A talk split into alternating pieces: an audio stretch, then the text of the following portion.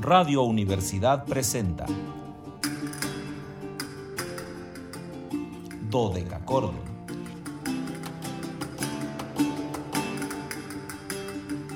Un programa para encontrarse y reencontrarse con los autores y composiciones de la antigüedad,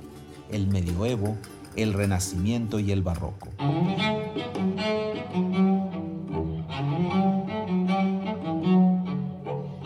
Los siempre conocidos Bach, Vivaldi, Händel y los desconocidos como Matthias Beckmann, Pascual Cáfaro, Louis Bouteillard. Acompáñenos en este periplo auditivo y sensorial.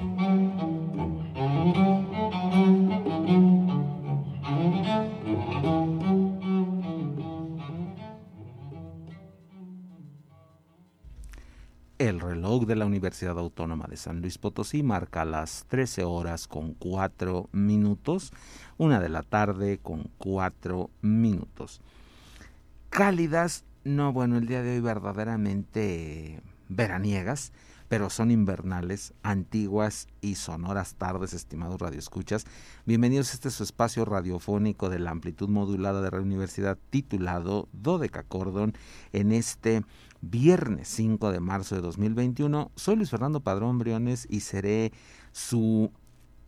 anfitrión porque hoy hay que anfitrionar algunas cosas importantes en un en una degustación histórico-musical. Los invitamos a seguirnos a través de las redes sociales en www.facebook.com diagonal dodecacordon slp, dodeca con K y CH dodecachordon slp con mayúsculas, en Instagram dodecachordon 2, 2 con número, y en Twitter arroba dodecachordon. Ya saben que en este caso todo con minúscula. Súper importante, 8, 26, 1348, precedido de los 3 4, 444, 826 1348, la línea telefónica que está esperando que ustedes marquen, que la hagan resonar, que se pongan en contacto con nosotros para platicar, para conversar, para saber qué piensan, qué opinan, qué les gusta, qué no les gusta, todo lo que ustedes quieran decirnos, ahí está la línea telefónica o está en las redes sociales también, ¿verdad? Está el Instagram y el Twitter y la página de Facebook donde ustedes también pueden comentarnos lo que quieran, aquello que tengan inquietud, que tengan duda, ahí también pueden externarnos sus dudas, los que sean más tecnológicos. Y pues es, es viernes, por lo tanto le agradezco a Ángel Ortiz, su compañía aquí en los controles técnicos. Siempre les digo que para nosotros los técnicos son pues la llave mágica, sin técnicos no hay comunicación, así de sencillo, ¿no? Ellos son los que operan, los que ponen, los que hacen, eh, para poder nosotros comunicarnos con ustedes. Y eh, también por lo mismo agradezco a Luis Fernando Ovalle allá en, en, Matehuala, nuestra estación XHUASM FM 91.9 para eh, contactarnos también con ese pedazo de nuestro San Luis tan querido, ese norte, ese norte productivo, pujante y bueno, seguramente más cálido que nosotros ahorita, no sé, ahorita llegamos a cómo está la temperatura en Matehuala, pero seguramente está un poco más cálida que aquí con nosotros y por ello pues me da mucho gusto saludar a los amigos matehualenses. Saludo como siempre a nuestros fieles seguidores, seguramente ya está por ahí Luz María Araiza, eh, Gaby Olvera, eh, Sebastián Luna, su hijo, espero que la, maestra Patricia Mena Di Stefano nos esté sintonizando, espero que la doctora T. Rosales también ya esté por ahí. Eh, ¿Quiénes más? Bueno, pues todos los amigos, tenemos muchos amigos que nos escuchan, entonces pues un gusto saludarlos hoy que es viernes y ya saben, viernes de podcast, viernes de, de invitado, que también es muy importante, es viernes de invitado. Y eh, vuelvo a comentarles para aquellos que nos sintonicen por primera vez, que no hayan escuchado antes el programa, eh, en los viernes, desde que regresamos al aire en vivo en octubre, pues eh, decidimos que los viernes íbamos a invitar a un habitualmente joven, habitualmente en algunos casos, bueno, son este, maestros un poco mayores, pero un intérprete de música históricamente informada, es decir, de música antigua, buscando este proceso de cómo sonaba la música en su momento, y eh, que, no tuviéramos datos exactos de su nacimiento, eh, o sea, que no tuviéramos el día, el mes, quizá a veces tenemos el año, a veces ni siquiera el año, para que ustedes conozcan el trabajo de, estos artistas, que muchos de ellos han tenido una difusión muy alta gracias a las redes sociales, gracias a que graban discos, a que son habituales en los grupos, etcétera. ¿no? Entonces, esa es la idea de los viernes, de, los viernes de invitado, que hace em, cosa de un mes, no recuerdo, a ver si Ángel me ayuda ahorita un poco, este nos convertimos en podcast, como un mes, dos meses que tenemos, Ángel, como como un mes, más o menos que nos hemos convertido también en podcast. Esto quiere decir que ustedes después pueden checar el programa ahí en la página de Radio Universidad. Eso es el podcast para los que no estén familiarizados con el término, es que nos quedamos grabados de alguna manera. ¿no? Habitualmente los programas se pierden, se van al, al aire. Y eh, aquí, pues, este, se queda grabado para que se pueda escuchar en cualquier momento, en el momento que ustedes quieran. Entonces, hoy eh, quise rendirle un homenaje, aunque voy a romper un poco el esquema de, que, es un músico que está vivo y está activo, para invitar a esta mm, artista maravillosa que recién hemos perdido, que la semana pasada les comentaba yo que, que acababa de fallecer, y que es Genoveva Galvez. Genoveva Galvez que fue la decana de los, de los eh, instrumentistas de tecla en España y puedo decirles que en una buena parte del mundo. Eh, ella eh, va a ser maestra de muchísimas generaciones en las instancias de música históricamente informada más importantes desde estas famosísimas semanas musicales ahí en, en, en, España hasta pues por supuesto la, la mm, eh, la Escuela Cantorum Basiliensis y el Conservatorio de Madrid, donde ella fue maestra durante muchísimos años, donde eh, compartió sus conocimientos con una infinidad de generaciones de clavecinistas y que bueno, pues creo que fue una artista muy llorada ahora que, que se dio su fallecimiento porque de alguna manera seguía activa, seguía aún compartiendo sus eh, enormes conocimientos de música y por eso quisimos rendirle hoy un homenaje en este viernes de invitado a la gran Genoveva Galvez. Ella nació en Orihuela, en, Alicante, ahí en España, y em, comenzó estudios en el Conservatorio Superior de Música, en específico eh, eh, de piano, con José Cubiles, y al concluir sus estudios salió con el primer premio de la clase, es decir, la alumna más aventajada, y también por, esos años ingresó a la Universidad Complutense de Madrid para estudiar filología románica, una curiosidad que ella tenía de, de, cómo estaba estructurado el lenguaje, la, la, filosofía del lenguaje, el simbolismo del lenguaje, y con ello, bueno, pues conseguir una, una formación mucho más eh, humanística en la interpretación de la música. También eh, por esos años comenzó a cantar en el, en el coro de, esta facultad, de la Facultad Complutense, y en una gira por München, por Múnich en Alemania, acompañando al, al coro, conoció a José Luis eh, de Las, quien la invitó a hacer estudios de perfeccionamiento musical ahí en, en, en, München. Y en 1953 volvió a esta ciudad para cursar estudios musicológicos y sobre todo especializarse en el estudio de la música ibérica. Ahí conoció a que será la figura más importante en su desarrollo como músico posteriormente, que es eh, Rafael Puyana, el gran eh, clavecinista colombiano, que ya era una estrella para esos momentos y que por supuesto encontraron una relación de, de, trabajo tan fuerte, tan em, productiva, que, que, vuelvo a decirle, son los alumnos los que se han beneficiado de, esa, de esas relaciones de trabajo. Y también, bueno, trabajó con Clemente Terni la música de cámara. Eh, en, en, estas cátedras va a conocer a Luis Felipe Vivanco, miembro de la generación del 27, eh, y a Lich Stadelman, eh, clavecinista alemán, que eh, va a mm,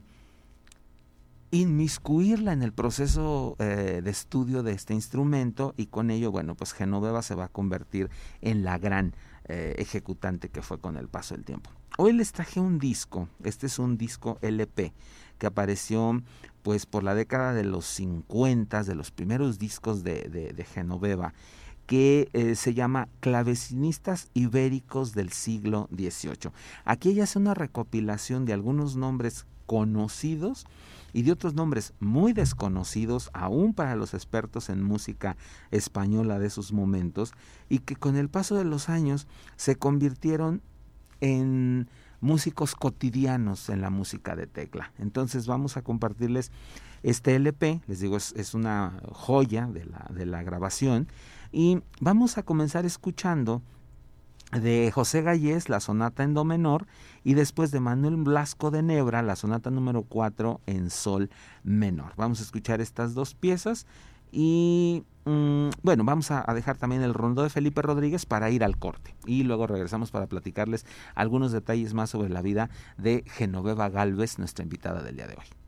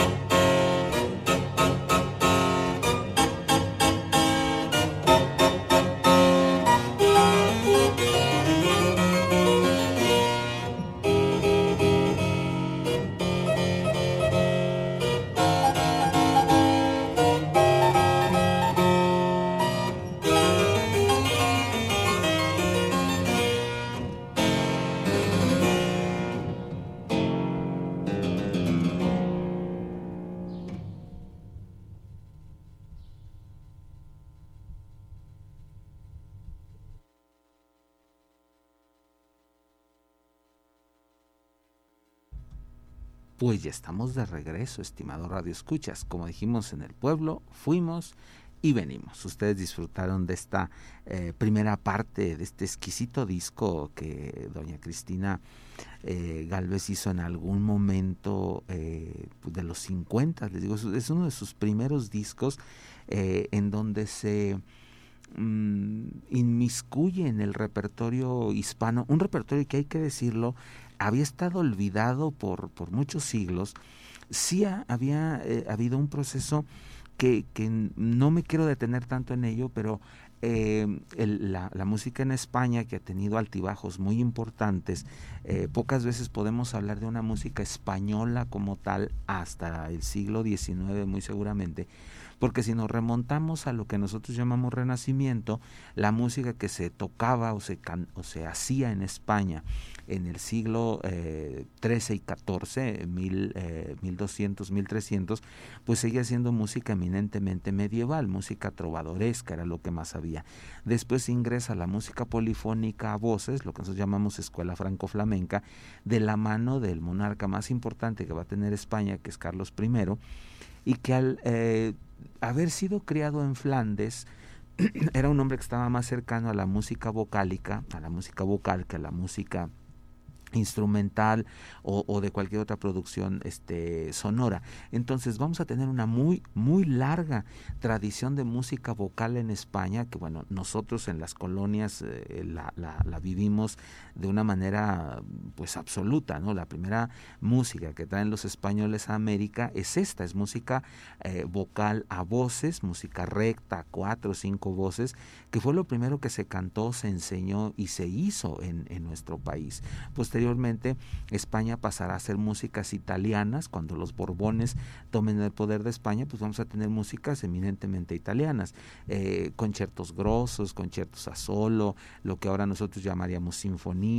sobre todo la ópera cantada en italiano. Y eh, estos eh, procesos internos de la música que llamaríamos barroca, que en España fue una inmensa, pero verdaderamente inmensa producción de música para tecla, que podía ser tocada tanto en el órgano como en los clavecines o los clavicordios, había quedado olvidada ahí por, durante muchísimo tiempo hasta que lleguen personajes como Joseph Subirá, uno de los primeros musicólogos hispanos que se preocupan por rescatar este patrimonio, por por hacer eh, impresiones modernas de la, de la música, transcripciones, etcétera, y sí existía, estaba en el papel, pero realmente no se tocaba. O sea, había una investigación muy profunda de, de, de Subirá y de algunos otros contemporáneos y, amigos de él, eh, Adolfo Salazar, que va incluso a venir a nuestro país y va a hacer el descubrimiento de este famoso documento de música eh, novohispana que llamamos este documento del convento del Carmen, que es uno de los primeros rescates de música virreinal que se hizo en nuestro país, la hace Adolfo Salazar, un, español del círculo de Subirá. Pero les digo, no, se ejecutaba, estaba transcrita, estaban las partituras, pero pocos artistas se preocupaban por tocarlo. Entonces llega Cristina Galvez con, esta hambre por hacer música de tecla española de, su país y claro que va a producir una enorme cantidad de grabaciones de discos que eh, nos permitieron conocer la música, nos permitieron accesar a ella y ahora son el documento más más importante que tenemos de, de, una época. Eh, Cristina va a permanecer aproximadamente unos cinco años en, en, en Múnich eh, para trabajar con, estos maestros que les comentaba. Y en 1959 regresa a España y a petición de Rafael Borras Prim va a dar la clase de clavecín y música de cámara en Santiago de Compostela con eh, un éxito inusitado eh, al grado de que el titular de, de, la materia, que era Franz Peter Goebbels, un eh, suizo de la parte mm, alemana, se retiró y fue admitida en el claustro eh, y Cristina Galvez, que desde ese momento fue académica eh, de, número en, estas, en estos famosísimos cursos de Santiago de Compostela. Y bueno, pues en este comité estaban las grandes figuras de la música española, no necesariamente antigua, la gran Alicia de la Rocha, que un poco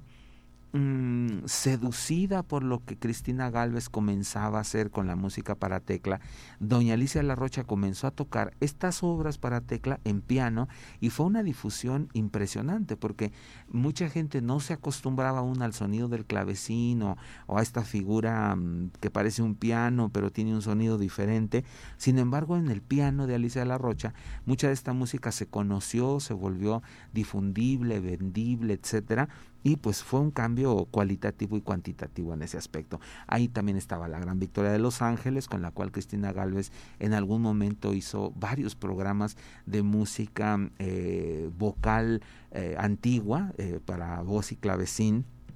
consiguiendo rescatar algunas cosas muy interesantes. Estaba Conchita Badía, Andrés Segovia, en fin, todas las grandes estrellas de la música española estaban en estos cursos de Santiago y poco a poco eh, de ahí se irradia la fama de doña Cristina Galvez como una gran intérprete de, un instrumento que, no era todavía tan conocido o tan difundido como era el clavecín y el clavicordio. Vamos a, seguir escuchando este disco, esta eh, maravillosa grabación que, bueno, debo decirles que se hizo en la iglesia parroquial del Escorial, eh, una obra de Juan de Herrera en el siglo XVI. Y el, el, proceso de grabación fue muy innovador para su tiempo porque se usaron estos micrófonos flotados que comenzaban a usarse por esos años y conseguimos un poco el sonido de la sala, el sonido como tal, como, como, como, debió de haberse escuchado si estuviésemos sentados ahí en esta iglesia de San Juan. Vamos a continuar, eh, ahora vamos a escuchar a Joaquín eh, Ojinaga, La fuga en sol menor, luego de Manuel de Sostoa, El alegro en re mayor. Estas son piezas muy cortas y luego de, de este otro compositor que poco a poco se ha vuelto muy famoso, eh, vamos a escuchar la sonata en la mayor. Entonces escuchamos estas tres piezas, sigue siendo este disco espléndido que les digo se llama Clavecinistas Ibéricos del siglo XVIII de eh, la gran Cristina Galvez, a quien no estamos recordando por su reciente desaparición.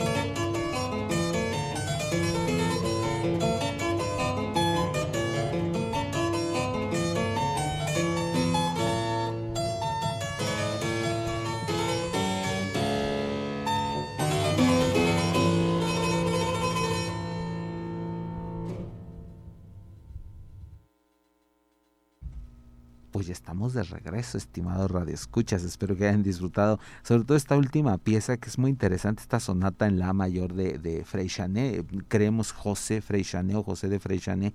un eh, sacerdote que se dedicó a la música y que poco a poco se ha ido descubriendo todo el inmenso patrimonio de, de Joseph Freixanet. Vuelvo a decirles que estamos más convencidos que ese era su nombre, José eh, de Freixanet o, o José Freixanet, del cual eh, tenemos bastante obra ahora, en, aquel momento se conoce solamente esta sonata en la mayor, que e, es un híbrido muy curioso, como ustedes se pudieron dar cuenta, porque es una obra que si bien tiene la estructura de una sonata, que nos podría de alguna manera acercar a la música de Mozart o, del primer eh, Beethoven, eh, también tiene mm, adosada de alguna manera o inmersa de alguna manera elementos hispánicos de la, de la, de la música, tiene estos quiebres propios de la música mm, española que muy seguramente se escuchaba y se bailaba en, en, la corte, las danzas eh, que nosotros ahora llamamos este música eh, española, pues eran usadas en la corte desde hace unos 50 años aproximadamente y que bueno, ya hemos comentado en muchos momentos aquí que muchas son danzas que vienen a América hibridan con algunos este, quiebres o algunos eh, ritmos africanos, regresan a Europa y se vuelven mucho más famosas en este regreso. Vuelven a regresar a América, vuelven a nutrirse de más elementos y por eso nosotros las llamamos danzas de ida y vuelta, porque son danzas que están constantemente viajando y alimentándose de nuevos elementos, lo que las vuelve nuevas cada vez, ¿no? Aquí, por ejemplo, había danzas como las zarabandas, como los minuetos, como este, las, las alegrías, los fandangos, que se van quedando y que además nosotros ahora en México las tenemos dentro de nuestras músicas folclóricas. Las músicas de la zona huasteca, eh, toda la música del sotavento, está... Eh, mm, permeada por estas danzas una pervivencia de, estos ritmos por lo que no nos son lejanos, es, música que nos suena cercana, nos suena conocida eh, precisamente por, ello, ¿no? Y bueno, pues doña Cristina hizo aquí una espléndida recreación de esta sonata de, de Frey Janet o Frey Chanet, como también ya ven que la pronunciación luego es diferente en España en algunas zonas, entonces se escribe con X, Frey Janet o Frey Chanet, y bueno, pues es parte de este disco que les digo, es una maravilla de recopilación de música hispana. En 1972 y tras esta larga estancia que va a tener en, la, en, las, eh, los cursos de, Santiago de Compostela, eh, Cristina Galvez es invitada por su conservatorio, por el Conservatorio de Madrid, para hacerse cargo de la cátedra de, de, clavecín que ya se había instituido y que bueno, pues era, era necesario contar con un maestro de solidez internacional y por supuesto que el el grupo de, directores del conservatorio cayó en cuenta que la única persona a la que podía confiarse el tal eh, ministerio pues era a Cristina Galvez. Ahí va a estar muchos años promoviendo no solamente el estudio de la música para tecla, sino la música para tecla española y además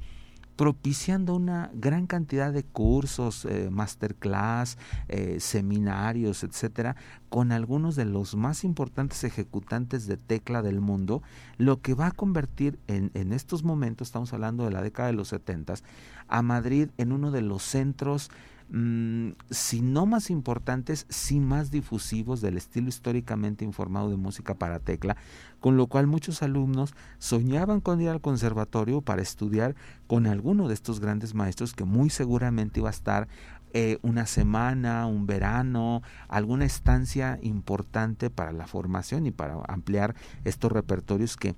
no teníamos la difusión que tenemos ahora, eso es muy importante. Ustedes ahorita, si requieren una música, bueno, si son músicos, si requieren una partitura, teclean eh, el nombre y seguramente los va a guiar a un fondo de donde se pueda fotocopiar esta música. En esos momentos eso era imposible, la música era difícil de conseguir, eh, muchas veces estaba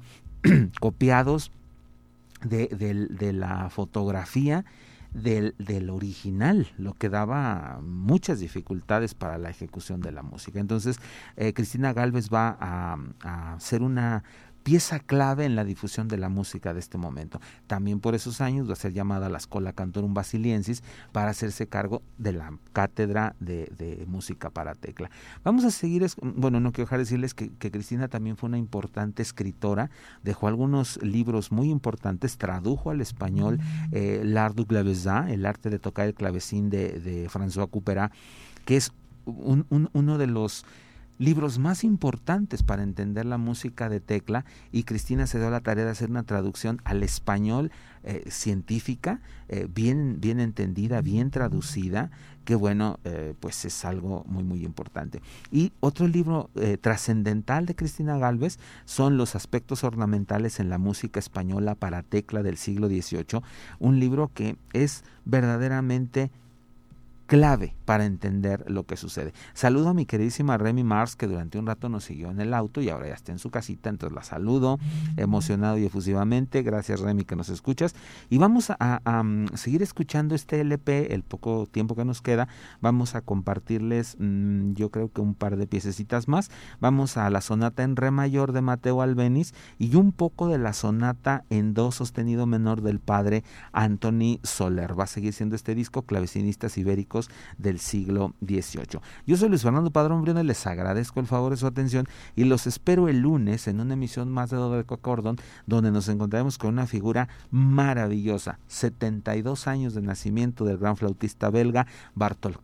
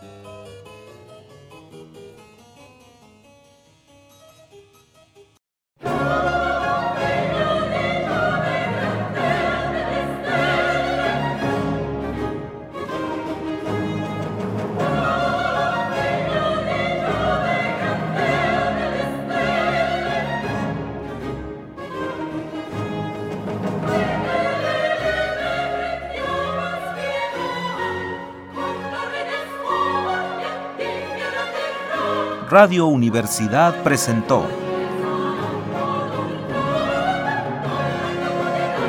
Dodecacordo.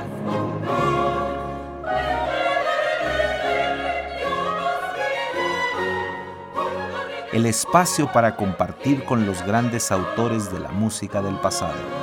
Nos encontramos en la siguiente emisión.